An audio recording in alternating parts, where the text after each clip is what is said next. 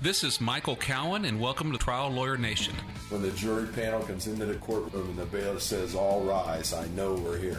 And it doesn't matter who they are, nobody should be above the law. A lot of us talk about that, but you've actually done it. That's how you also maintain quality control over your practice. Yeah. That's a question I get asked a lot, and here's the answer. Welcome to the award winning podcast Trial Lawyer Nation, your source to win bigger verdicts, get more cases, and manage your law firm. And now, here's your host, noteworthy author, sought after speaker, and renowned trial lawyer, Michael Cowen. Today on Trial Lawyer Nation, I'm so excited because we have David Ball on the show. Uh, most of you probably know who David is. For those of you who don't, uh, he's the father of the reptile. He is the author of David Ball on Damages, which most of us have on our desk and used when we draft our opening statements and our closing arguments. That is our outline. Uh, he has probably done more good for more trial lawyers than anyone else in the industry. And I'd like to thank you so much for coming on the show. Well, thank you for asking me. This is fun. And David, uh, we've had the pleasure of working with you today, uh, but not everybody in our audience might know a whole lot about you. I mean, I think most people have heard of you. Uh, what is it you do? What do I do? My mother would ask me that question. I would get home from school and she'd look at me, What do you do? Um, I work, well, let me, I, I started in this to try to help attorneys make complicated things clear. My background is theater. Like Joshua, like Jess, like a number of people who have a theater background, a lot of what we learned in theater is extremely useful. In fact, uh, Catherine and Alan James call their "What can we learn from theater?" or "What can we learn from actors?" or whatever it is. Uh, and there is a great deal of useful stuff. And one of the hardest things um, when you're dealing with a lot of plays, I, I, worked in a classical repertory company. How do we make this stuff, which is from another era? It's complex. It's often in weird language, like Shakespeare can be. How do we make this stuff crystal clear to an audience who's listening to it? And uh, after watching my first few trials, I realized lawyers have two problems. One, they're boring as hell, and two, they're not very clear about what they're talking about. So that's where it all started. Um, I think I describe what I do now is helping to strategize a case to maximize the principles of what we've learned in the neurosciences about how people really make conclusions, how we make decisions, how we know things like logic really has very little to do with how people make their decisions. And so, in a way, uh, I'm kind of a bridge, I think, between the hard sciences of things like the neurosciences. They're right here at Duke, which is behind me by about a half a mile, is where they do this work. And Artemis and I, in fact, are working on a National Science Foundation grant that's been going on for about the past year and probably has another few years in it to go before we're really done with it, on things that have to do with how, how jurors make, make their decisions. And so, how do we get jurors to see things the way we want them to? Because logic doesn't do it. The law school kind of logic of tell them your case and they'll understand your case, and if you're in the right, they'll, that's got nothing to do with how people make decisions. And what does have to do with it, and how do we translate that into things that you're allowed to do in trial? How do we do that in a way that will motivate jurors to do what we want them to do? Uh, we may want them to do something very badly, but if they don't want to do it, they're not going to do it. People don't make their decisions on the basis of justice. That's that's a hollow. Justice is a result of something that you think you want, not not is not where people start. So it's all those different kinds of things, but the ultimate payoff is: Can I look at the materials of your case? Can I look at what we have to work with? Can I look at the laws? Today, for example, we talked about some of the laws in rather more detail than than we needed probably. But how do we look at what we've got in order to put this stew together into some, something that somebody really wants for it to come out the way we want it to come out? The whole process of trial in general is an alignment. We are trying to align the jurors' wants with our wants. It doesn't mean they're the same wants, but it's to find a way to align the things the jurors want or that we can make them want with the things we want. We want money for our clients. The jurors want other things. We've got to show how I can get what I want if you can get what you want. It's it's it's it's the basis of any good persuasion. Only things have changed a great deal now with what we've learned about persuasion from incredible work in the neurosciences in the past 20 years, 15 years. Um, we're surrounded, Artemis and I working with a group over at Duke. Are, we'll sit in a room with seven or eight people, five or six people, and I realize, and I think very highly of my intellect, I realize I'm the stupidest person in the room. Uh, not in terms of knowledge, just in terms of sheer intellect. And when you work with people like that and you see where they are in terms of their research, and you see the lines between right at the edges of what they do, that's too far. We can't yet use that in trial. It's still experimental. And the stuff that really is pretty solid. And then I combine that with all the stuff I learned in theater about what real storytelling is, for example, uh, as opposed to a lot of storytelling that's out there, but real storytelling, where, where jurors really want to hear your story and not just they're going to go gaga because you're telling some story, because there are stories and there are stories when you put all that stuff together, how do I maximize everything you've got to work with so that I can align the jurors' wants, what we know the jurors will want, what our focus group testing shows they will want, uh, in terms of everything else that the jurors can be brought to want. I want them to want things that'll give them a result that they want, but that at the same time will give me the result that I want in the trial, which is a lot of money for the client. Could you give an example? Uh, yeah um, the basis of what the reptile is about. Uh, you said at the beginning, the father of the reptile. I was a a father of the reptile, not the father of the reptile. Sorry, Mr. Keenan. Um, but the fundamental thing about the reptile is by getting the jurors to want themselves to be safe. That's their want. That's what we get them to want. To live in a safe world safe for themselves and their kids and their family and the people they love. That's what they'll get from what they want. But in order for them to get what they want, we will also get what we want, which is money for our client. Because the only power they have in the jury room is to give or deny money. Exactly. And in fact, by not giving the money, if we're doing this well, and I don't care if people call it reptile or something else, that's totally irrelevant, but if they do it well, it's not just they, they realize that a good verdict will make their world safer. It's that a bad verdict will make the world more dangerous than it is now. In other words, once they walk in there as jurors, the status quo is gone. They're going to walk out of there with either a more, more dangerous or a safer world. They can't walk out the same way.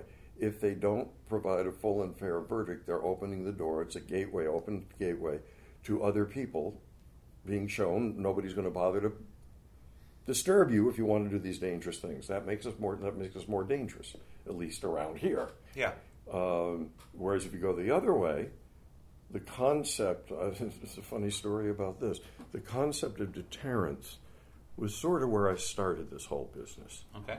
I thought right from the beginning that the best thing about trials was that it made other people behave. People have nothing to do with this case learn that if I text, and well, it was before text, but if I do something bad and it hurts somebody, I'm going to get in trouble. I'll be hauled into court. I'll be sued. It'll cost me a lot of money. I better be safe.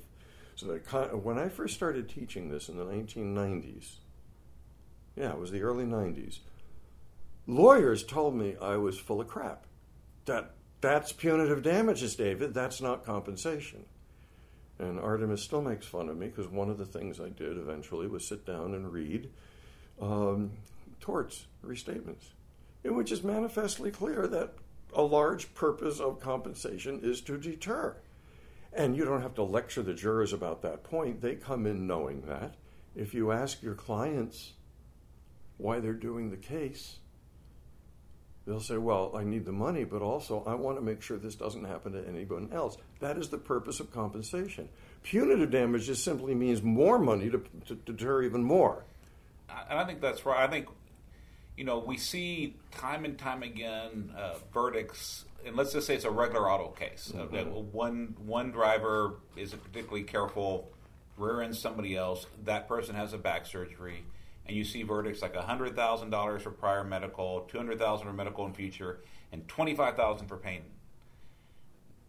How in the world could you say it's only worth twenty five thousand dollars to have a lifetime of pain? It's because the jurors didn't feel that the defendant deserved to pay the money. And it is not about who deserves to do what.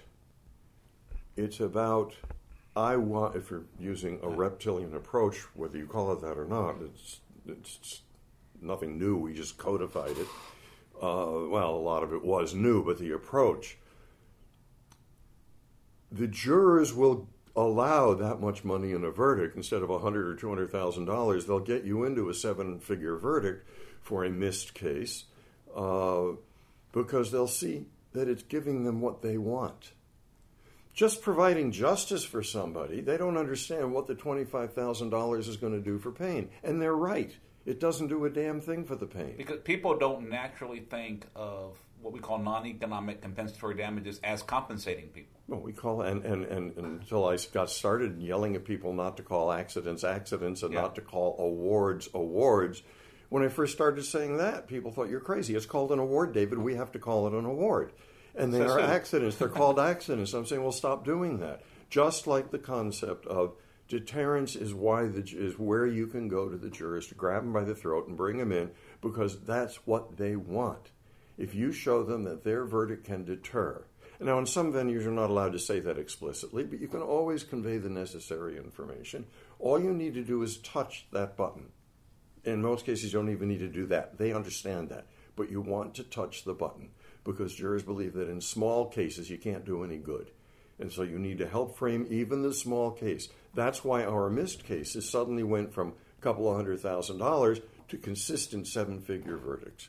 It's why wrongful death cases that when I first started working, people were overjoyed if they got a million dollars. I'm saying to myself, a million dollars and someone is dead. How much more harm can you do to a person? Then you killed them and they died in agony. Okay, a million and a half dollars maybe.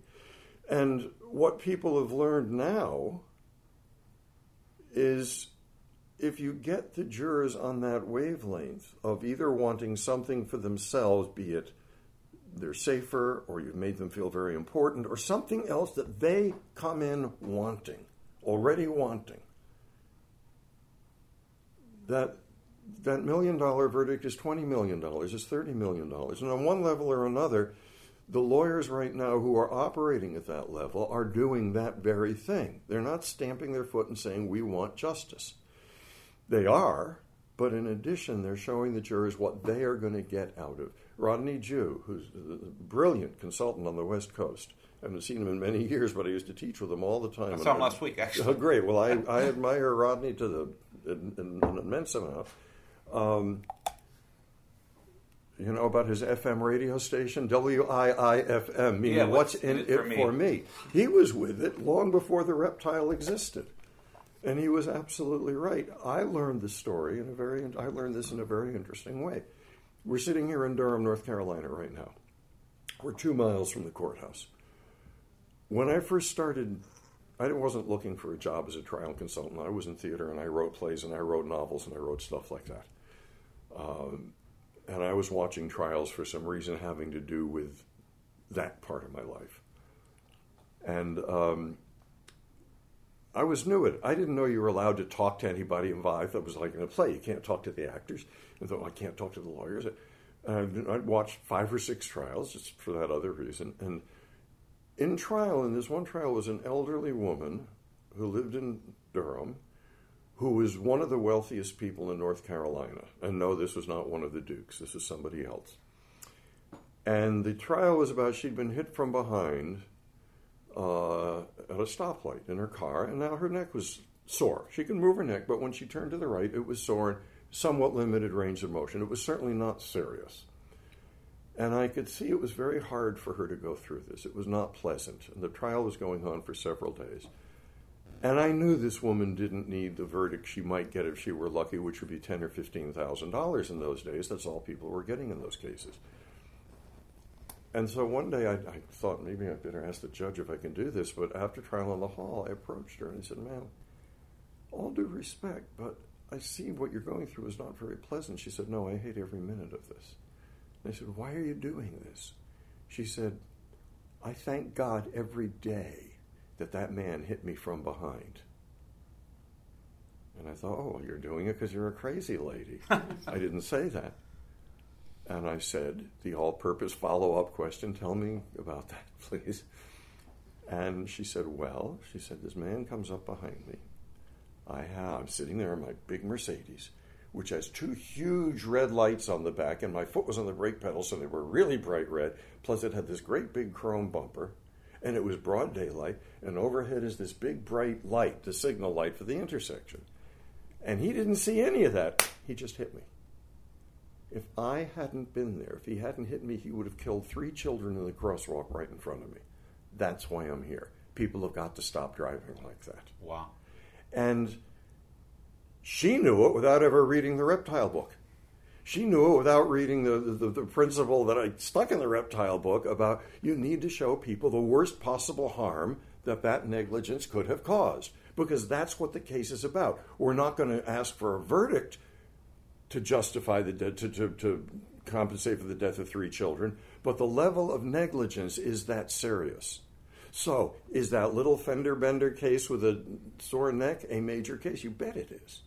You bet it is. Because if it doesn't come out to a just amount, you're giving people permission to continue. It's like what defense lawyers are doing now when they say you can't get hurt in a wreck under eight miles an hour, which is A, not a true statement, and B, no judge should allow any defense attorney to say it without an expert but the worst thing it does is it is teaching people that it's okay not to look where you're going at eight miles an hour. So now the kid pulls out his thing to text on as he's pulling up to a light. You're teaching them. it's like you can't really hurt anybody, he might cause a little dent. Instead of you can kill people when you do that. So that the very act of defending the case, the defendant's very act, defense attorney's very act of defending the case is creating greater danger. And you can say to the jury, when you allow that kind of thinking to prevail, when he says that, and you make your decision, you become complicit in allowing that. Wow. That's a little bit of too far in the direction of, of coercion, but it's it's that general kind of thinking that they are trying to get a person who did a lethal danger, trying to get him a pass. But by doing that, they're telling other people that this wasn't a big deal. You can make that argument in most cases. The act of defending what somebody did wrong, dangerous, is telling other people, other employees in that company, for example, that don't worry about it. We'll defend you if you drive through a stop sign. We'll defend you if you uh, uh, put a drug out on the marketplace and, and whatever it is the wrong or the doctor doing the wrong thing. Um, and you're that way you're always playing the game on the playing field of what the jurors want, what's good for the jurors. Look, this is a community effort, trials. It is a community activity. It was invented in Greece to protect the community. That's why we started trials. Trials were started to protect the community, to get rid of the Hatfield McCoy battles, to get rid of private revenge, which is why, by the way, that to this day, a crime is called an act, a crime against the state, to emphasize the fact that any crime is not a crime against you, it's against the state. The state will settle this. And once it's settled, if you try to get revenge, you've committed another crime. So that's how it started for community safety. It's always been community safety. The concept of community safety is so embedded in, in our law that they really have to do some circuitous thinking at various appeal court levels to get rid of that concept. That's why it's there. All we're doing, the reason I leapt at this thing of the reptiles, because it played right into what I've been trying to do, which is how do we get the jurors to want something that'll give us what we want? And how do we figure out what the jurors want? Well, we know that we can do focus groups, but we also know a lot from the neurosciences what motivates us to want things what are the drives that are inherent in human beings that keep us alive? If we could go in and had jurors of teenage boys and told them that if you could make the case come out our way, you'll all get laid tomorrow, we'd win all our cases because by us winning, they'd get laid. We do the same thing, not quite on that vulgar kind of level, but that same thing to what are the wants that people have. We want to be safe. We want to be okay. We want to be important. We want to have an effect. We want to be admired. We, we want to be respected. We want to avoid people doing things to us that are humiliating. That's how Donald Trump won the election. By going to the people who felt for generations humiliated by the elites They didn't go to our schools. They didn't talk like us. They talk funny. We put on shows like making fun of the hillbillies and all. Well, put yourself in the shoes of those people and how it felt to see themselves mocked night after night after night for years. And there's a certain anger that builds up because they're being disrespected, which is something always to look for. What is there in your cases where your client has been injured in a way that leaves him disrespected? This is a very powerful thing. If I disrespect somebody in the wrong environment, I can get myself killed. You disrespect somebody in the inner city, in the hood, in prison, in a lot in a lot of private schools where the kids are very cut off from the rest of the world, even in public schools, you can get in a whole lot of trouble for disrespecting somebody. That's what bullies do. They disrespect you. That's why it hurts so much. It's not just that they're stealing your lunch money, they're making you into an asshole in front of all your friends. That's the ultimate humiliation. What do jurors want? They want to keep people from doing that to them. And you can frame much of what the bad guys do in those terms. Why? When a company does things with its drivers, say, that are dangerous to the general public, that means they're disrespecting me. They do not respect me as a human being. They don't respect my well being. You make the argument in closing what do they respect? They respect their money. Look at the level of care they put into over the course of this trial. They have every right to defend themselves. Look at the level of care they put to protect their $10 million. All those boxes at the other end of the room, everything in there is to help them protect themselves. They hired two of the best defense attorneys you can find in the entire state to come in and protect their $10 million. That's the only reason they're here. If we said, okay, we don't want your $10 million, those guys would go home. That's why they're here. They're doing their job. They have the right to do their job. But I'm just asking you to compare the level of respect they have for their money to the level of respect they have for everybody in public who's got to drive those roads where their untrained drivers are driving around, putting us all in danger, putting our children in danger. If they respected us, they wouldn't do that. Folks, let's say that instead of human beings in that truck, let's say in the back of the truck they had their $10 million in $50 bills. Do you think that untrained driver would have been driving that truck? So that when he gets in a wreck, their $10 million goes flying all over the place? No, they respect that. But that human, that same driver, that untrained driver, was driving the truck in spite of being able to knock us all over because he didn't look or because he was a bad driver or because he didn't care. All the reasons that he was a bad hire. So you compare, and this is just an example of how do you go to what they want.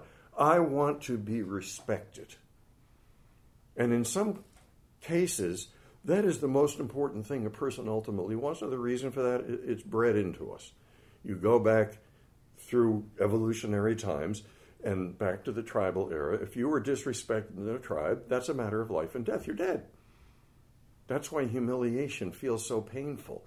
It's your brain that is wired to say, do anything in the world to avoid being humiliated. Because once the others feel they should humiliate you, you're dead meat, you're gone. You won't survive. So the only ones of us who survived were the ones who had such a strong. That's why if you were humiliated by something when you were nine years old, you remember it like it was yesterday. Yeah. If I walk in, if I'm doing one of my seminars and there's a couple hundred people in the room, and I walk out in the middle of the room and I pick you out and you're sitting there and I do something to humiliate you, which is real easy for a speaker to do in front of any group, you'll remember that moment forever, and everyone else in the room will hate me for having done it, even if they don't like you because that humil- that's one of the reasons, by the way, you want to be very careful in trial when you're cross examining the bad guys. Don't humiliate them, respect them, treat them decently. Jurors don't want to see that you back them into corners and force them to say crap. They don't believe the crap you get them to say. But mainly, don't humiliate people. Uh, so that you ask, what are the wants? How do we know what they are? We simply look at what are the fundamental drives that keep us alive. Um, if people are starving, you could win the case by giving them food. Well, you can't do that. As I say, teenage boys, get them laid. They'll give you the case in return.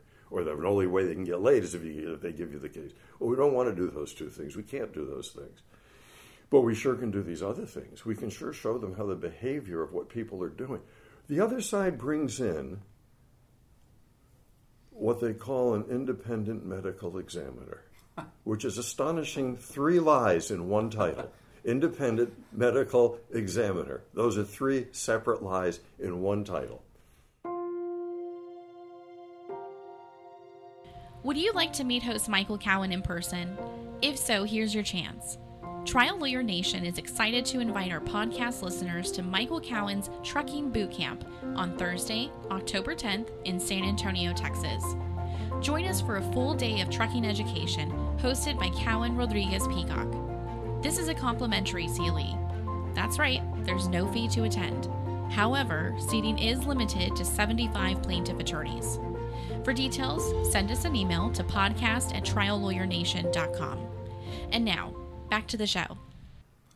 Yeah, that's crazy. I'm, I'm, so many cases we have. Like, we want to mediate with you, but we need to do an um, independent medical exam. I said, why? I can write it for you. I can tell you, I'll spot you. You're going to have a person, Yeah. and they're going to say that my client wasn't really hurt, Yeah. and that everything was pre-existing, and I'm not going to give a crap. Well, now what you okay, do? now let's go. What you do is, rather than just disagreeing with their conclusion, you show what they did wrong in their methodology to show that they purposely arrived at the wrong conclusion. You say to your expert, how could they possibly say X? How could the defense expert possibly say that? What did they have to do wrong? And your expert will say they had to violate this rule of analysis or something like that. One source of this is Dorothy Sims Yeah, and all of great. her work. There's a local source here, one of the brilliant people we're working with in, in, in the neuroscience people, a guy named Pate Skene, who's also a lawyer, uh, who's one of the great neuroscientists in the country. And he spent a year in, uh, with the Justice Department in, in Washington, and now he's, he's on a campaign of getting lawyers to understand just how to do this. What constitutes a, sci- a, a, reliable causation uh, methodology? In other words, he's the Daubert, the Daubert expert. In, in my my experience is a lot more limited than yours, but I think just eliciting the facts that allow jurors to understand that it is an incredible lack of respect of the jurors. and That's where I was going. It's exactly to say where I'm going. that I am independent when I was picked and paid for by the other side. And it's even more of a lack of respect when I deliver as the independent medical examiner. When I deliver my analysis and conclusion, and the jurors then found out that I did not do, I knowingly did not do something proper so that I could come to the conclusion that I want. That's disrespecting the jurors if you help the jurors see it that way. And then you do say to them in closing, don't you think? if they could have gone any place in the country and found somebody to come in here and testify and say what they wanted them to say without violating the requirements of their own profession, that's who they would have had. But no, they brought in somebody who thought that by talking quick enough or by complicated enough, you would buy into that. And that is a lack of respect. And when you frame it that way, instead of just saying, well, they're lying to protect themselves because we allow people to lie to protect themselves, but don't disrespect me. Uh, One of the great offenses, uh, uh, legal offenses, for trial lawyers is to try the lie. Um, but the lie of, say, the doctor to the patient, that's bad. Worse is for a doctor to get up on the stand and lie to the jury. Because that's disrespecting me. That doctor lying to the patient didn't disrespect me. But when the doctor, the witness, anybody gets on the stand and misleads me, that's disrespecting in the same way IME disrespects them. Not only does it disrespect them, but it endangers them because if you can hurt someone and then pay someone money to lie your way out of it, then you can hurt anyone. Yes, exactly. And that's that's again, what do we want? I want a safe world. So if somebody's going to bring in experts who are going to give a pass, if if you go back, I've been working on something uh, that involved my going back in detail through damages three, which I have not done in a long time. And I tell lawyers all the time, never do a case without first paging through every bit of that. I don't care what else you use. There, are- there's some such wonderful stuff out there. There's Nick Rowley stuff. There's there's the reptile that Keenan now calls the edge. There's wonderful stuff in there. There's the ranch stuff. There's uh, what was the woman we were talking about just a Sarah Sorry, Delamotte. Sarah de Lamont, there's- there's, uh, Josh, everybody. One of the things I like I, that I that I love about what I've been able to do. Uh, when I first started writing my first theater for trial book, there was nothing. Nobody was doing much in the way of teaching a major overall strategy, and there were certainly no books on damages that doing it, and precious little else. And I like to think that the damages stuff helped give rise to this whole other industry. In one sense, I should hate it. I've created all my old, all my own competitors. In another sense, it's the, it's the greatest thing feeling in the world for me is that I that me, along with the publishers, did something that, that nurtured this whole other thing. So it's a total different world to be an attorney now than it was. If you go back through damages, damages three, easily 80% and maybe close to 90% of what everything else is covering is in that book. And I'm not claiming credit for it all because I borrowed bits and pieces from lots of the opening. Uh, my opening really started, as far as I know, with a wonderful consultant years earlier in Minneapolis uh, named Diane Wiley, who had sort of the proto opening that I refined and came up with this one. So I'm not saying it was mine, but I'm saying that resource is what I think should be at everyone's elbow all the time, along with their other stuff. What I tell lawyers now is you have wasted 90% of the time you've been reading books and sitting in seminars because you don't remember 90% of it. You can't. Before every case, take all your time, take a full day. It is worth it. Or at least do this monthly or something if you're doing a bunch of cases. Take a day, at least a half a day, and page through everything. Look at your highlights. Examine it in the light of the case you're doing right now, and you'll see things you never saw before. That when somebody else tells you, they'll say, Oh, what a great new idea. No, it's not. I've been telling them that for years, and so have other people. So much is lost because you sit at a seminar and the only ideas you remember are the ones that are going to help you in the next case. That's so true. And it is very true. When I used to teach acting here at Duke and, and Carnegie and, and Pittsburgh and places like that, where people were really intent on going into acting careers, same thing. I'd say to them, you take all of your notes from all of your teachers, all the books you read, all the Stanislavski, all the Uta Hagen, all the other stuff, and review it all periodically. Don't let it drop out the back end. And I think the reason I'm bringing this up now is because I've been looking through damages and realizing how much of it is there. Now, in a lot of cases, other people have taken and refined what's in the book and done some very nice work with it. Nick, in particular, has done that. Um, but uh, Nick Rowley, I'm talking about. Uh, and there are others who've done the same thing. Don Keenan did a lot of that. Uh, and I'm not saying they took my idea, they didn't, any more than I took somebody else's idea. But it's the refinement, it's the taking what's there and, and, and taking it to the next step that I think has been such a difference. So that now in 2019, to be a good trial advocate, you've got the resources to do it. If you go back 20 years, all you had was did you happen to be talented? What we've got now is lawyers with far less natural talent than what we would consider the geniuses are doing better because they work harder at acquiring all this stuff. And the geniuses from a very young age don't bother. And we are so blessed to have so much stuff. Now, the at first, it just seems like it's almost overwhelming now because you have so many, so many books and so many people out there. And I've been trying. i am finally at a point in my career where one, I can afford to go work with multiple people. Where it used to be like, mm-hmm. you know, I mean, you're you're worth it, but you're not cheap. Mm-hmm. And so, like the first time I ever worked with you, that was what I could do that year. That was the money I had. Yes, yes, uh, yes. And uh, and I have the time because I don't have hundred cases anymore that I'm trying to handle on isn't my that, own. Isn't that nice? It is, and I. But the way you get there is by doing the hundred cases you had well enough to get yourself in a position of getting better cases. Although if I'd learned to say no to ninety of them, I would have gotten there a lot quicker. Yeah, but that's a whole other story. Uh, they don't teach you the word no in law school, do they? No. Neither do they when you're trying to be a trial consultant. It is very hard. I keep telling Artemis, you don't need to do that much work. But A, she loves it and she loves yeah. that level of it and she's in demand, but she's she finds it so hard to turn somebody down. And I understand that. It was but uh, but going back to you know, so at first it seemed overwhelming, but now that I've had the and when you first read the books, you're like, okay, well this is this conflicts with this. Which one is right? Mm-hmm. But what I've been talking to my partner Mallory and Sonia about, when we work with different people, you realize the core is common. You know, there's different spins on it, mm-hmm. but it's you know, it's got to be about the jury, and you can't tell them what to think. You have to give them the information they need to mm-hmm. come to mm-hmm. their own conclusions in a way that they're going to come to the right conclusion. Hopefully, mm-hmm. uh, you know, and you have to motivate them. The motivate. Look, any case can be decided logically either way. Any issue in a case that cannot be decided logically either way does not come before a jury, theoretically, and in practice, that's pretty much how it is. So if they can decide a case logically either way, they can walk out feeling I was 100% logical. There's no difference. And politics is the same thing. You can support Trump logically, you can support anti Trump logically. Logic is not the differentiator. What is it that is? And that's where you get to the motivation, and that's where you come back to the what's in it for me. Now, that doesn't mean money, it doesn't mean even self benefit. Some people take great satisfaction in knowing they've helped others. Uh, that can be enough for those people. It's even better if they're helping others and making themselves safe at the same time. But that's one of the real fundamentals.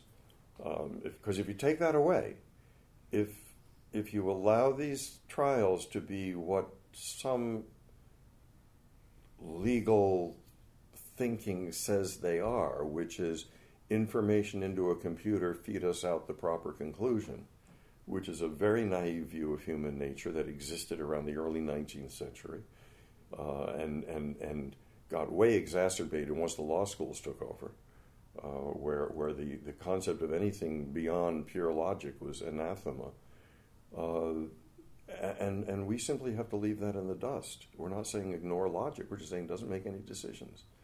It's funny, my wife has been uh, telling me, like, maybe I should go to law school. And, and the, her motivation is if I died, then she could take ownership of the law firm. It's not that she has any interest in practicing law. Uh, uh, but, and I said, I don't think it would be good for you, not because you're not smart enough to go, but because to be a lawyer, you have to hear a set of facts and say, I can argue this or I can argue this.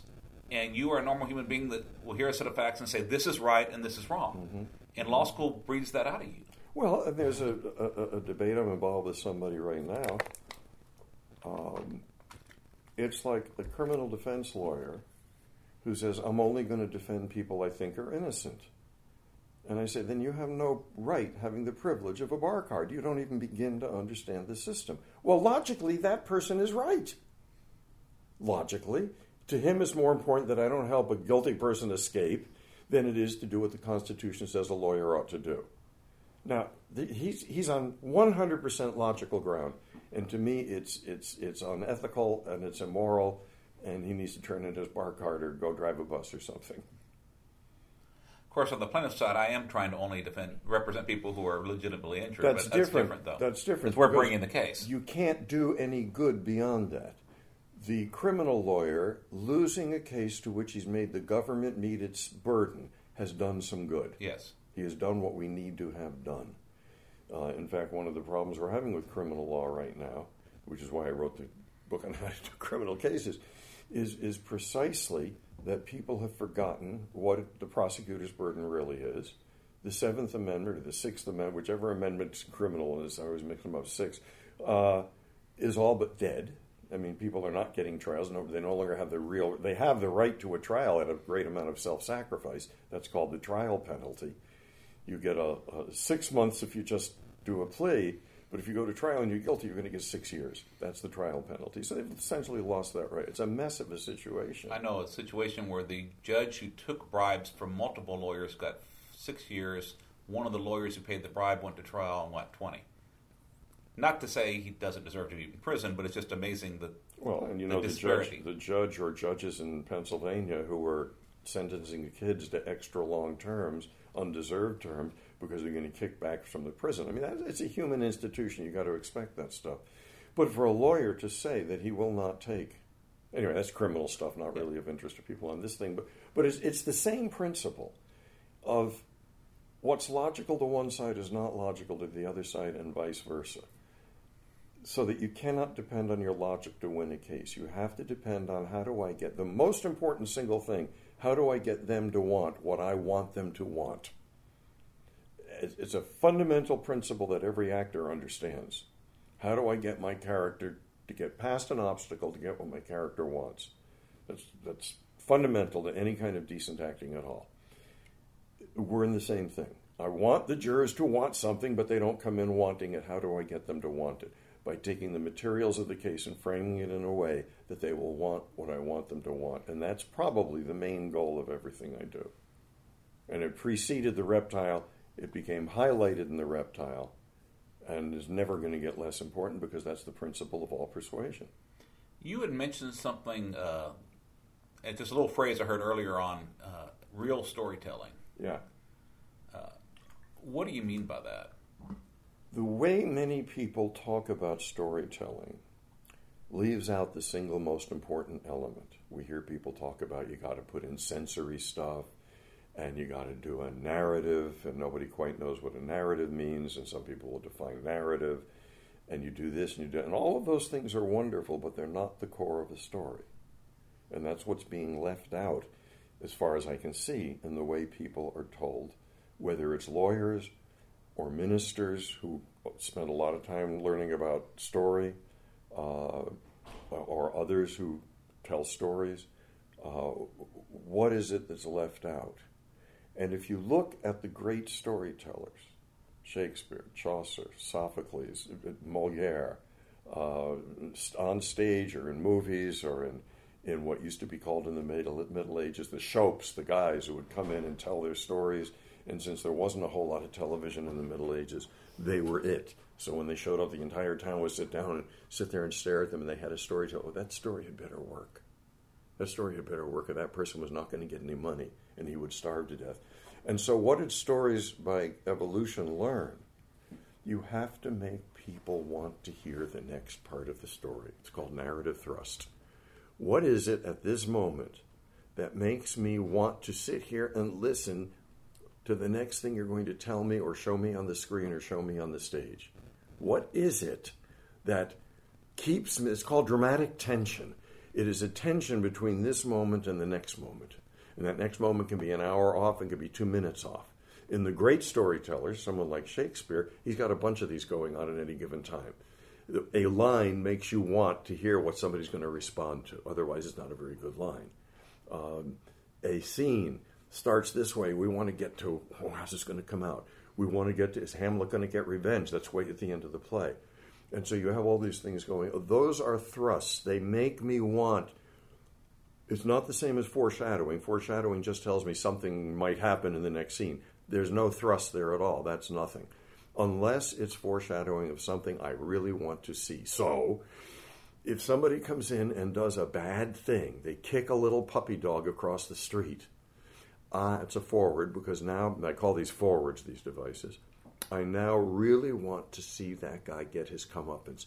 I will be walking through the living room if I had a kid watching television and he'll be watching a movie I've seen a million times, and I'll see the bad guy do the equivalent of kicking the puppy into the street where the bus runs it over and it goes squish. And I'll stand there. I've seen it a million times. I know what's going to. I stand there all over again, and I want to see it happen again. You can watch a Christmas story, the movie, yeah. a billion times, and you're always waiting for the scene where Ralphie beats up the bull. Not Ralphie, the older one. I forget his name. Is it Ralphie? No, it's Ralphie. Ralphie beats up the bully until he's Yeah. bleeding, and Yeah, You- you're looking forward. In fact, you're looking forward to it even more because you know it's going to happen.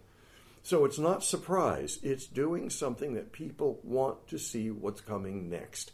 Everyone in show business, on some level, understands this principle. Every decent minister who uses stories in, in her preaching understands this principle. Every playwright, there are no good playwrights who don't understand that principle and use it all the time. Yet people teach lawyers to tell stories and never mention that little principle to them is the only thing that keeps people listening. Yes, there's lots of values to, and I include myself. If you look at my own instructions on how to tell stories, I left that out.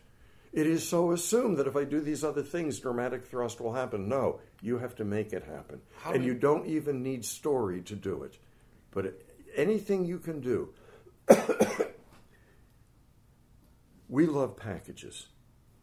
You give me a package that's got my name on it, and I want to open that package. That's how the Unabomber killed so many people. I want to open that package. The news going around in those days. There's a Unabomber out there. He's mailing things to university professors in the sciences. So, a university professor in the sciences gets a package. I want to open it. It's probably not the Unabomber. I'm going to open this up in Bluey. That's a forward.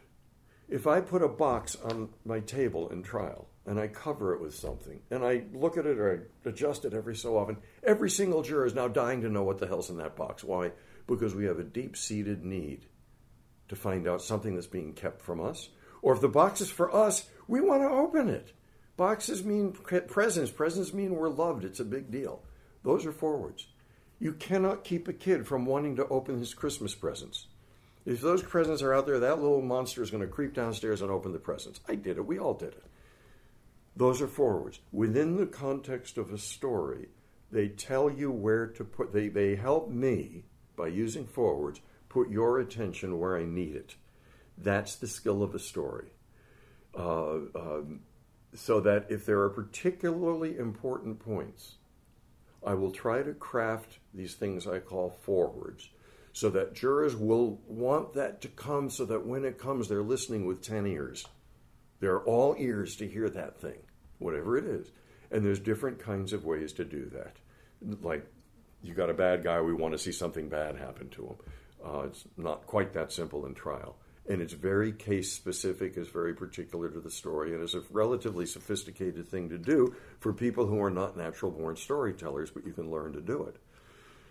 Unfortunately, as far as I can see, and I have to admit, I don't know everybody who's teaching stories, is teaching all these under, other wonderful things about telling stories, but all of those wonderful things without dramatic thrust don't give you an effective story. They can give you an emotionally moving story, which is okay if you do it in the right place, because an emotionally moving story in the wrong place can kill you. And you have to have someone in the mood to hear an emotionally moving story. Yes and you have to have somebody who doesn't think you have to have a jury who will not regard it as a manipulation. I I familiarly get calls from people who said, David, I did this story in closing, this wonderful first person story.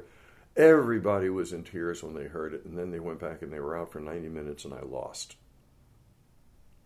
And then I talked to them later. And they said they had all loved me until I told that story. They said, Yes, we cried. That's why we hated it. All we talked about in deliberations was how you did nothing but maneuver us emotionally. Hmm. I'm not saying don't tell first person stories in closing. I'm saying you damn well better have tested it in about three or four focus groups before you dare to use it. It's a very powerful tool. You don't mess with stories unless it's, like day in the life videos. Don't ever show the jury a day in the life video that you haven't tested carefully, thoroughly in a proper focus group, in a well run focus group. Because two thirds of the time, and that's a real statistic, day in the life videos, not day in the life, videos, yeah, day in the life videos, lower your verdict. Two thirds of the time that people show them, they lower your verdict for a whole variety of reasons. And you can't spot those times. Jurors will spot them because you're not looking at the same thing they are.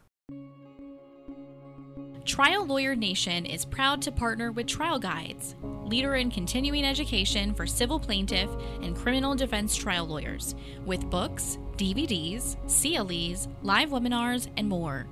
Visit trialguides.com and use code TLN19 at checkout to receive our exclusive podcast discount on any Trial Guides products. That's TLN for Trial Lawyer Nation and the number 19. Discount expires August 31st, 2019. And now, back to the show. I mean, Mallory and I had a case where we spent an incredible amount of time and money doing an animation that we thought absolutely proved our case. And we showed it to a couple focus groups, and they thought it absolutely proved the defendant's Same case. with exhibits. Same with exhibits. The work Don Keenan is doing right now, he sort of puts on everything in little threes, but one of his group of threes in the work he's doing now is the focus group. Now, Don was one of the real early attorneys, one of the earliest of the attorneys uh, who brought focus groups into his practice. Um, but now this has become extremely important to him, and it's because none of us are smart enough to shut our eyes and put ourselves in the position of a juror. We can't. You can't even put yourself in the position of your spouse, who you know really well. Well, we also have the curse of knowledge because we already, before we You start the story, we already know what they did wrong and what the outcome was. Yes. We're already upset. We're already emotionally invested. They're not. No, not at all. And it's not even a, it's just the knowledge. The, the, a principle of playwriting is called context. And context is one of the principles of the ball opening in the damages book. It's not what's in there that alone that wins all these cases. It's what's in there where it's in there. And if you change the order, you're changing the context of each new piece of information. Well, Shakespeare knew that. Some of the most powerful moments in Shakespeare would be trivial and different, just flip two scenes around. Same information makes the same sense, but now they're trivial. Let me give you an example of context. People are always doing these closings in which they talk about John was a wonderful dad. John would take that little boy out in the backyard and, and the sun would be shining and he'd play with his kid and he'd throw him the wiffle football, and the little boy would throw the wiffle football back. And now dad can't do that anymore. And the jurors sit at you with this blank stare, saying to themselves, So? So what the hell? Who cares? Now reverse that. If the story is, Dad can't move, Dad is flat on his back. When little Joey comes to see him, little Joey has to step up on a stand to look down to see his dad, who can't even lift his hand to wave at him. Joey sees dad will never be able to touch him again or hug him again or walk with him again, etc., etc. Let me tell you a little bit about what it used to be like. Here's this video. Dad throwing the football, the dappled son, the little boy catching the ball, dad runs over and swings, and everyone in the everyone in the courtroom cries at the same information, but the context is now different. Because now you know every major tragedy on theater in theater, all Shakespeare, all the Greeks, the audience came in knowing the outcome. They were all familiar stories, or when they weren't, Shakespeare told you the ending at the beginning of the play. Look at Romeo and Juliet. He's talking about star-crossed lovers who die before they have a chance to get very far in life. so now we're watching through. That's the prologue. Here, now you're going to see everything that happens, and you, you watch for a few scenes, and then, then suddenly, suddenly, there's this wonderful, most romantic scene ever written, where Romeo turns and sees this beautiful woman. We know that's the daughter of the enemy. It's the son of the enemy. And oh my God, isn't that holy shit? They're going to be dead. and that is where you cry. That is what gets the really tragic level of profound tears. Nothing but context. You could have said, left out the dying part till later, and you would never have had that moment. You would never have had a moment as powerful because now you've combined the horror of what went before with the beauty of the wonderful thing that went before that awful moment. That's context. And the you don't need to worry about context with that with the opening that I teach because it's done for you. You don't need to worry about that at all. When people do other kinds of openings, and there are other ways to do openings, I have to say there is no one way to do anything in this business. You know that because you've worked with a number of different people and different teachers, as people should. Uh, but there is not one way. There's not so and so says to do it this way, so you've got to do it that way. No. If you're going to do the opening I teach, you've got to do it the way I teach it, or it won't work. But you don't have to do that opening. I think you should. I think it's usually the best way to do it. But you can do other things, but you have to do those other things right. It's similar to when people say, you can't do such and such because it doesn't work in front of a jury. And you're puzzled. You say, well, wait a minute, Nick says to do that. Or wait a minute, Spence says to do that. Or David says to do I don't mean to put myself in their company, but you know, these people say to do Artemis says to do it. I'll put her in that company. The reason some people say you can't do that is because they don't know how to do it. Yeah. For example, one of the most important chapters in the damages book is how to get jurors to decide cases on the basis of preponderance. That saves case after case after case. We know it works because the jurors talk about it, and they talk about it in, in deliberations with each other, and they do that thing with their hands. And when we ask them, or somebody, we have other people do our interviews, we know they're doing it. We know that's made a difference in the outcomes. And yet there are lawyers that you can't talk about the law to the jurors. They get insulted. They think you're a lawyer hiding behind the law. And they're right if they do it wrong. So when you're trying to judge about what works and what doesn't work, before you judge it, make sure when you hear somebody say something doesn't work, if you hear me saying that something Spence teaches doesn't work, the first question to ask is, Do I know how to do it? And the chances will be I don't. That's why I'm saying it won't work. Um, so you can be, it's not just a matter of who says what, it's a matter of why they're saying it. So, for example, people do an opening and put everything into the opening that I say should be in the opening, but they'll screw up the context and say, hey, this opening doesn't work. And I'll say, no, because you did it wrong. How do you do it right? You go to the chapter in the damages book and it's there. You go to the chapter in Nick's Running with the Bulls book and it's there. You go to such and such a book over there and Keenan will show you how to do it there. If you do it right and you're dealing with an honest teacher, it'll work. Unless you're just, you know, a total screw off is throwing it together, is my point. You do it right. How do you figure out whether something will work? We do tons of focus groups.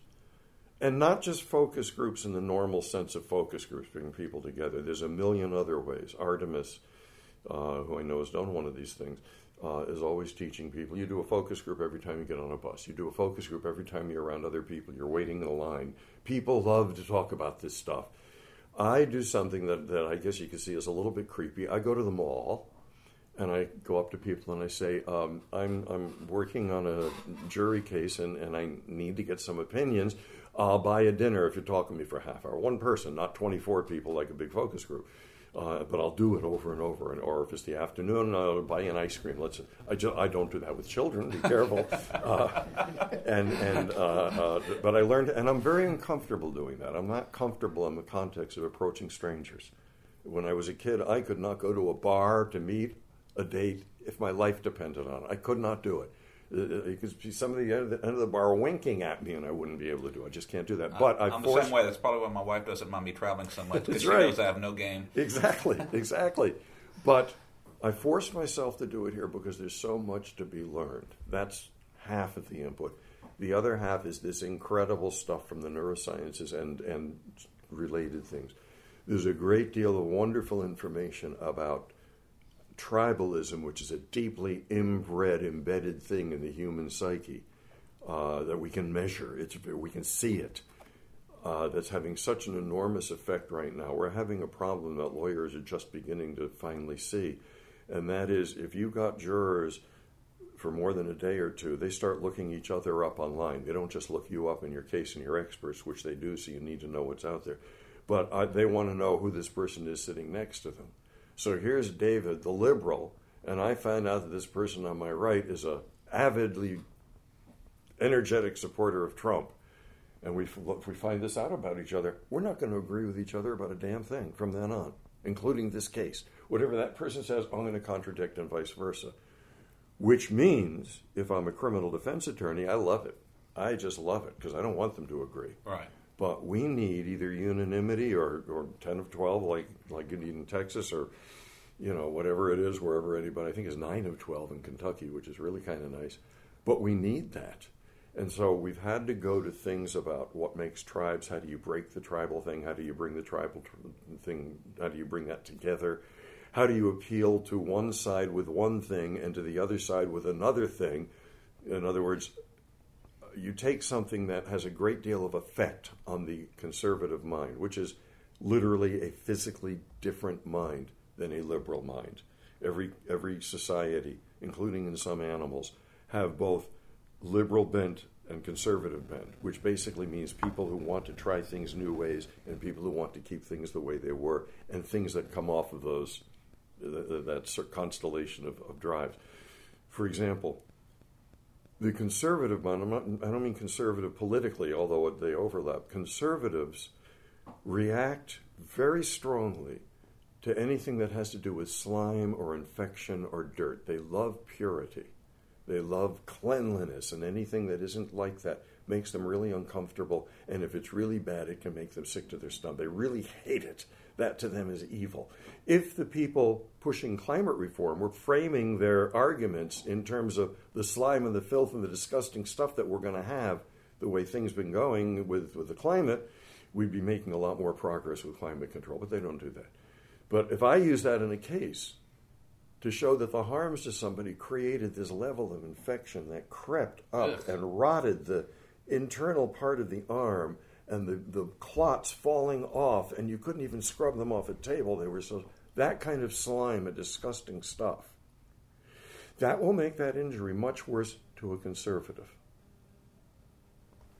Now to a liberal i'll have to go find something else. That'll work with a liberal but nowhere near as strong. I think one of the dangers is that, by and large, the trial com- lawyer community tends to be pretty left wing, and we spend time with each other all the time, and we have a common language, and we have ideas that work with each other. We say things that we don't realize are going to trigger somebody on the other side.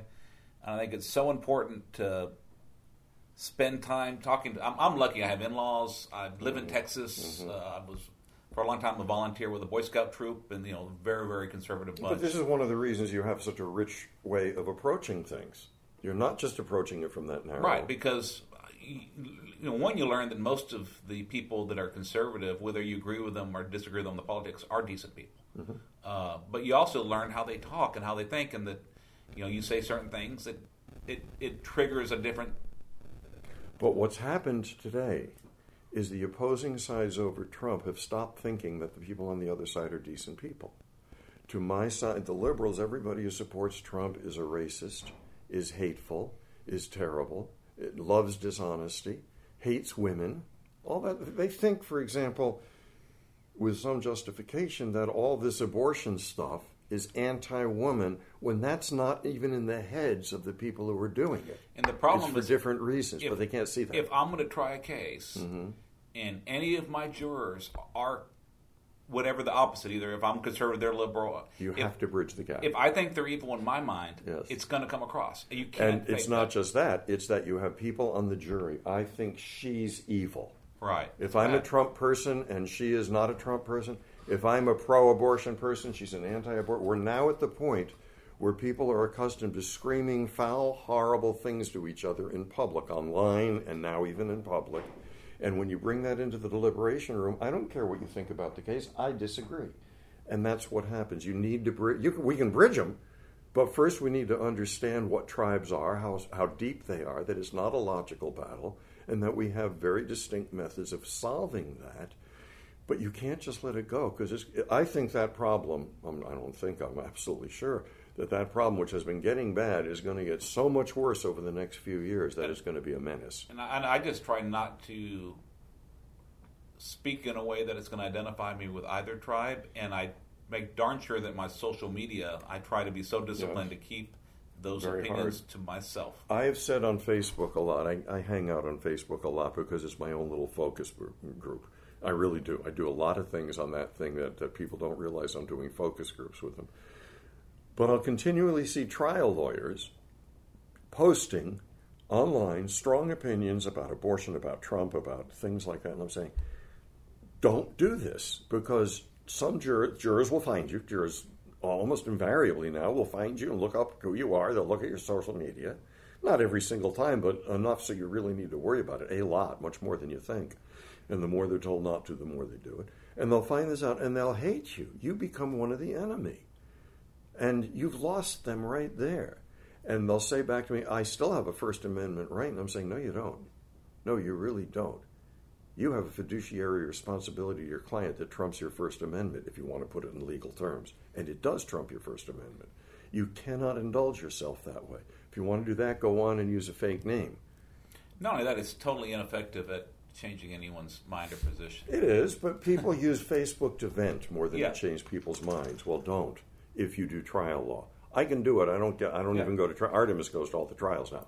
Since I've stopped going to trials, I can say in public anything I want because nobody's going to associate. Yeah, there's things you write on your Facebook I would not write on mine, but you don't. You're not going to go in front of a jury. But every so often, I'll say to a lawyer, just having a little disagreement with somebody the other night on abortion, in fact, and we, we disagreed profoundly on it. This is a good guy. I really like this man. He's I respect him highly. He's a good person. But we're having this disagreement about it. And in the middle of this battle, I said, wait a minute. No, no, wait, wait. Let's take this offline. You don't want and get rid of this, and you don't want this online, and explain why. He was fine with it. Some people get very upset when I tell them because they don't realize that if you are a trial lawyer, you have accepted a responsibility that trumps your ability to have free speech like that. You just you just don't. And if you do, if you're going to do it, you better tell your clients because somebody sooner or later is going to nail you. Um, I don't know that it can result in a lawsuit, but I would say that that is negligent. Well, not only that, but if your client is in the other tribe, Yeah. and he looks or she looks you up, you're an idiot, and you don't. You're not a bad good person. Well, it is bad for getting clients at all. But my point is the big the thing that I'm worried about is not the individual lawyer, uh, and you the relations between you and your client. That's a problem. My big problem is this battle that goes on in the jury. That we have got to find a way to stop it. And that's sort of been the bulk of the stuff I've been teaching with Artemis over the past year or two, is, is when the problem first started to manifest itself. And I think we're approaching this being as dangerous to us as tort reform ever was. Well, we fixed tort reform pretty much with Reptile. We now like the conservative jurors that we used to work so hard to develop ways to make sure we could spot and get rid of. Now we like them because they're our best jurors. Uh, so I think that uh, uh, Keenan Don Keenan held uh, in, in uh, uh, what's it, Centennial Park in Atlanta, a wake for tort reform about eight or nine years ago. It was very funny, but it was also very accurate. But now we've got this problem, and it's trickier because it involves attitudes that are much deeper than anything in tort reform. Any of those attitudes where they were deep, but they weren't like these. These are these are existential level problems to people. The, the difference between a Trump and a non-Trump person on the abortion thing right now. The the the people who think abortion is bad. This is a profound, deep value in these people. They are as right as the people on the opposite side. This is two absolutely right positions fighting with each other. You can't resolve it. All you can do is think a person who thinks differently from me has got to be evil. So if you are against abortion, you hate all women. Well, they don't hate all women. That's not what they're doing in their minds. It's got nothing to do with hating or liking women. It's got to do with God hating abortions for the honest ones, which is the large majority of them, and vice versa. So you've got to, without making any value judgments at all, you've got to realize that's what you're dealing with. Now, what can we do that can be of greater priority for those two sides to unite for the duration of this trial? We know the basic principle you and I can be fighting, and suddenly somebody can come in trying to kill us both, and you and I instantly unite because we're both in danger and we need each other to save ourselves. You want world peace tomorrow? Tomorrow, I guarantee you, tomorrow, if the Martians attacked tonight, there'd be no more battling among tribes in, in, in the world. Yeah. Uh, gone like that. Soldiers in battle, the worst racists on the planet, in the foxhole with the black guy who hates racism the most, and suddenly they need each other to survive. That's gone for the duration of that.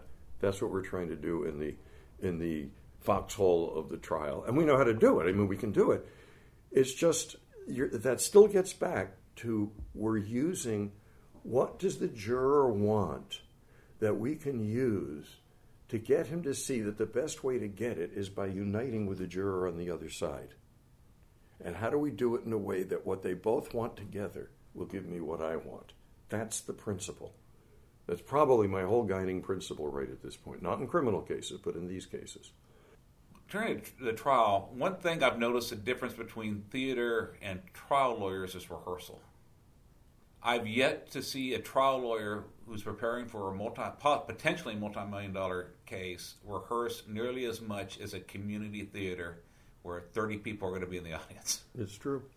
Uh, trial law is, I think, as far as I can think, is the only area of public performance, which is what being a trial lawyer is. It's the only place I know where they don't rehearse.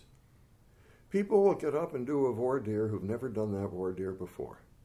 They'll get up to do their opening, and it's not that they're nervous, that can be a big part of it, but you want to get rid of some nerves. Do it in front of real people a few times before you go, and you'll be less nervous in trial. Not zero nerves, but less nervous. Uh, look, if the best lawyers in the world practice their voir dire the night before trial, who the hell is everybody else to think they can get away with not doing it? Practice it the night before. I know you're busy. I know there's a million. Schedule in advance, seven to eight in my office, 10 people randomly picked. You don't have to pick them carefully like focus group jurors, and run your jury selection voir on them. Uh, so that by the time you get to trial the next morning, get to court the next morning, it's your second day. You've done this already. I mean, a lot of other benefits to do it. Rehearsal is extremely important. You cannot fully rehearse on your own. A full rehearsal means a dress rehearsal. You cannot have football practice without eventually having scrimmage against another side. It may be your own teammates, but it's other people trying to kill you. You you got to do it in the most realistic way possible. In theater, before a show opens in a major theater or on Broadway, it will undergo preview after preview after preview after preview. The only difference between preview and final dress rehearsal is there's an audience there. And you do it over and over and over again. So that by the time you get to opening, you're flying. You've worked out the bugs. You're not that terrified anymore, and you're ready to go.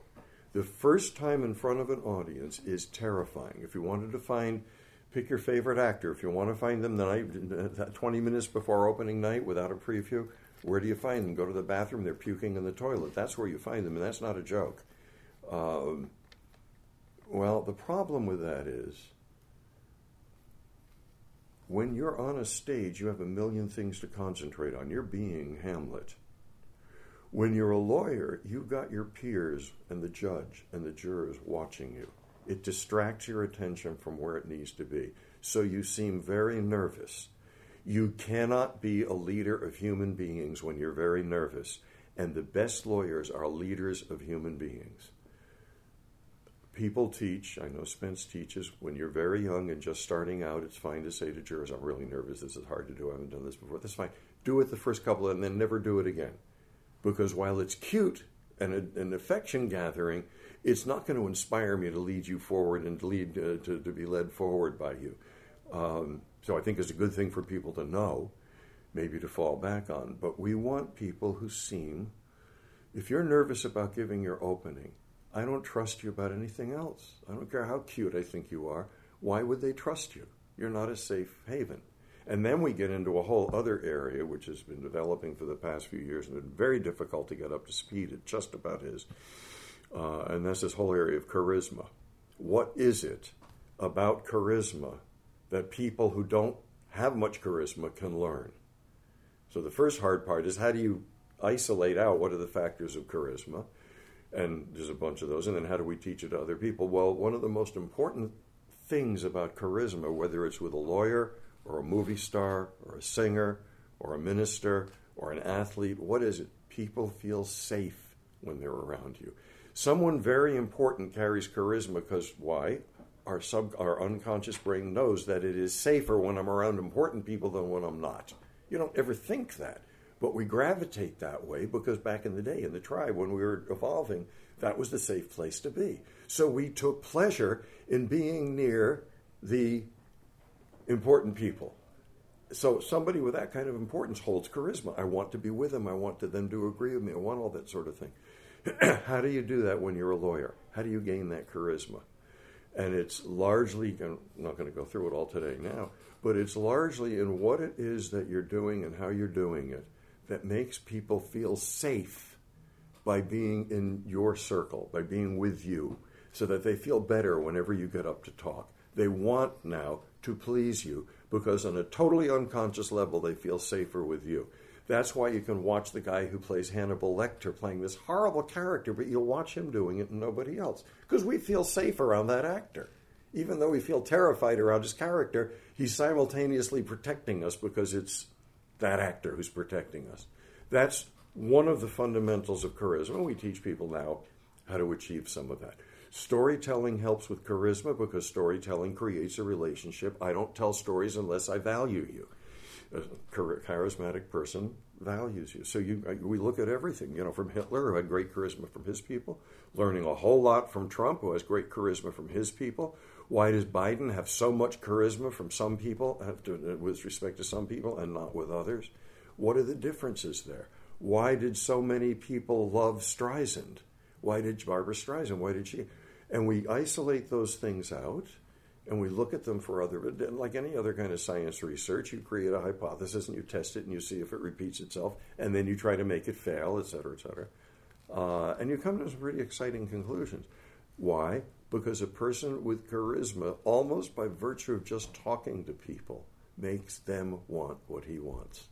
That's ultimately what charisma does, whether it's religious or performance or in law charisma. And that's become a very powerful tool. And that initial thing, how do I get them to want what I want them to want? Yeah, it's so hard to do that if you're sitting there nervous trying to remember what to say next. Well, it's also hard to do it because if you ask most people what charisma is, they can't even answer it. I couldn't when I started doing this, and I'm still working on it. It's not easy.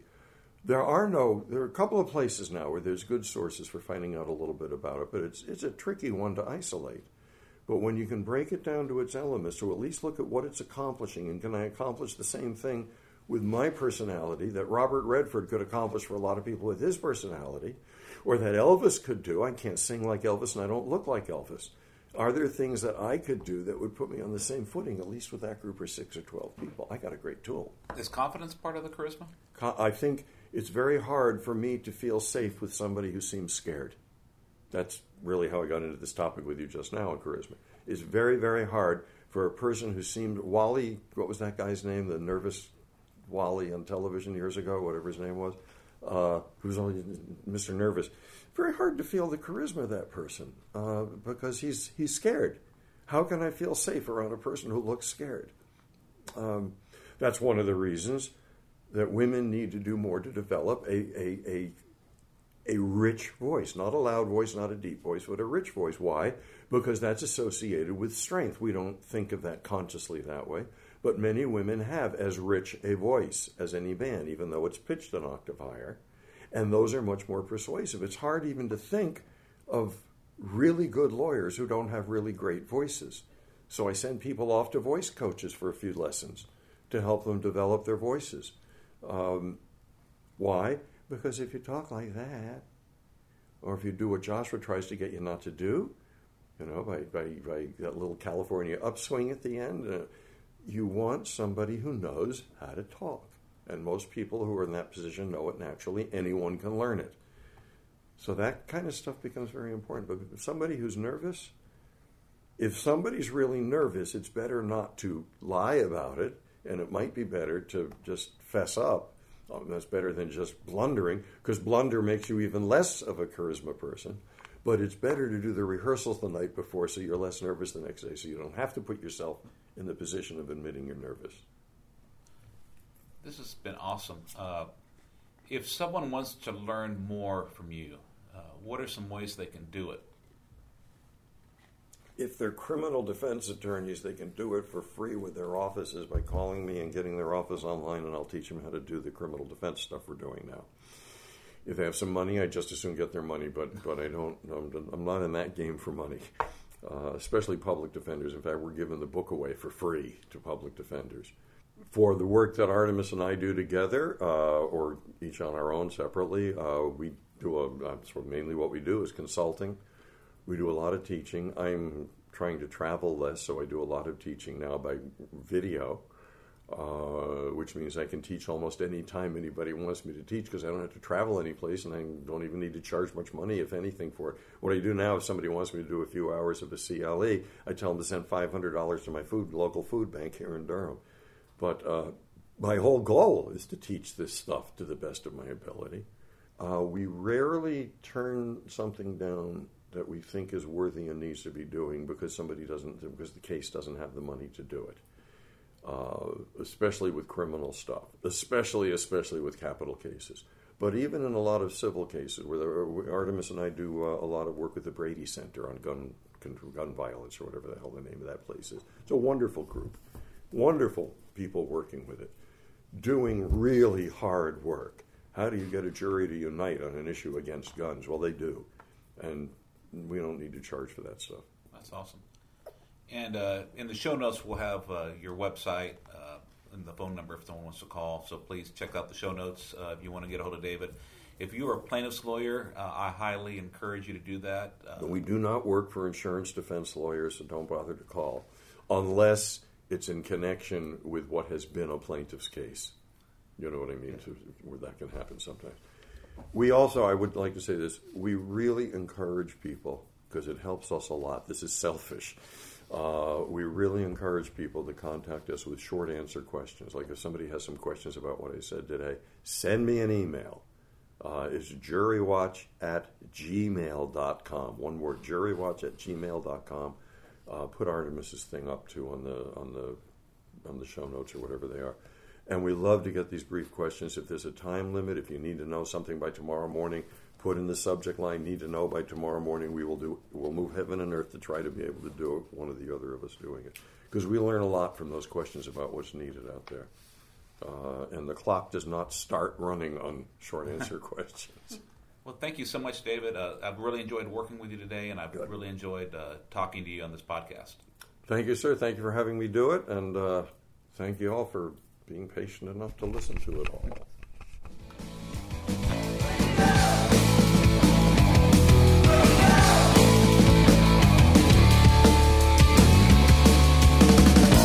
Thank you for joining us on Trial Lawyer Nation. I hope you enjoyed our show. If you're listening to this episode on a mobile device, please click on ratings and review and leave our show a five star rating and write a review. And if you're listening to this episode from our website, please leave a five star rating on the episode page. We'd love to reach more listeners, and doing this will help more attorneys find this podcast. You can also visit our website at www.triallawyernation.com to opt into our mailing list so you can stay updated on our new episodes. I promise we won't spam you. And thanks to your feedback, we've improved our podcast website. There's now a resources tab that you can click that shows you all the books we've mentioned on our podcast. If you have a Facebook account, please send us a request to join a private group called Trial Lawyer Nation Insider Circle. This exclusive group will allow you to hear about our guests before an episode airs, interact with the show, and get a sneak peek at some of the behind the scenes moments. I love to hear from all of you, and our Table Talk episodes are based solely on questions from our fans. So please continue to send us emails at podcast at triallawyernation.com. Thanks for tuning in, and I look forward to having you with us next time on Trial Lawyer Nation. Trial Lawyer Nation is proud to partner with Trial Guides, leader in continuing education for civil plaintiff and criminal defense trial lawyers, with books, DVDs, CLEs, live webinars, and more. Visit trialguides.com and use code TLN19 at checkout to receive our exclusive podcast discount on any Trial Guides products. That's TLN for Trial Lawyer Nation and the number 19. Discount expires August 31st, 2019. Each year, the law firm of Cowen Rodriguez Peacock pays millions of dollars in co counsel fees to attorneys nationwide. Are you an attorney with a catastrophic injury or wrongful death case you'd like to discuss with host Michael Cowen? If so, you can reach Michael by calling 210 941 1301 or send an email to michael at cowenlaw.com. We look forward to talking with you again soon as we continue to explore powerful insights from our amazing host and remarkable guests here on Trial Lawyer Nation. Until then, please be sure to subscribe and review this podcast on iTunes or your favorite listening app so we can continue to reach more listeners. Visit us at www.triallawyernation.com to send us a message, listen to previous podcasts, or learn more about Michael Cowen and our guests. This podcast has been hosted by Michael Cowen and is not intended to, nor does it create the attorney client privilege between our host, guests, or contributors and any listener for any reason. Content from the podcast is not to be interpreted as legal advice. All thoughts and opinions expressed herein are only those from which they came.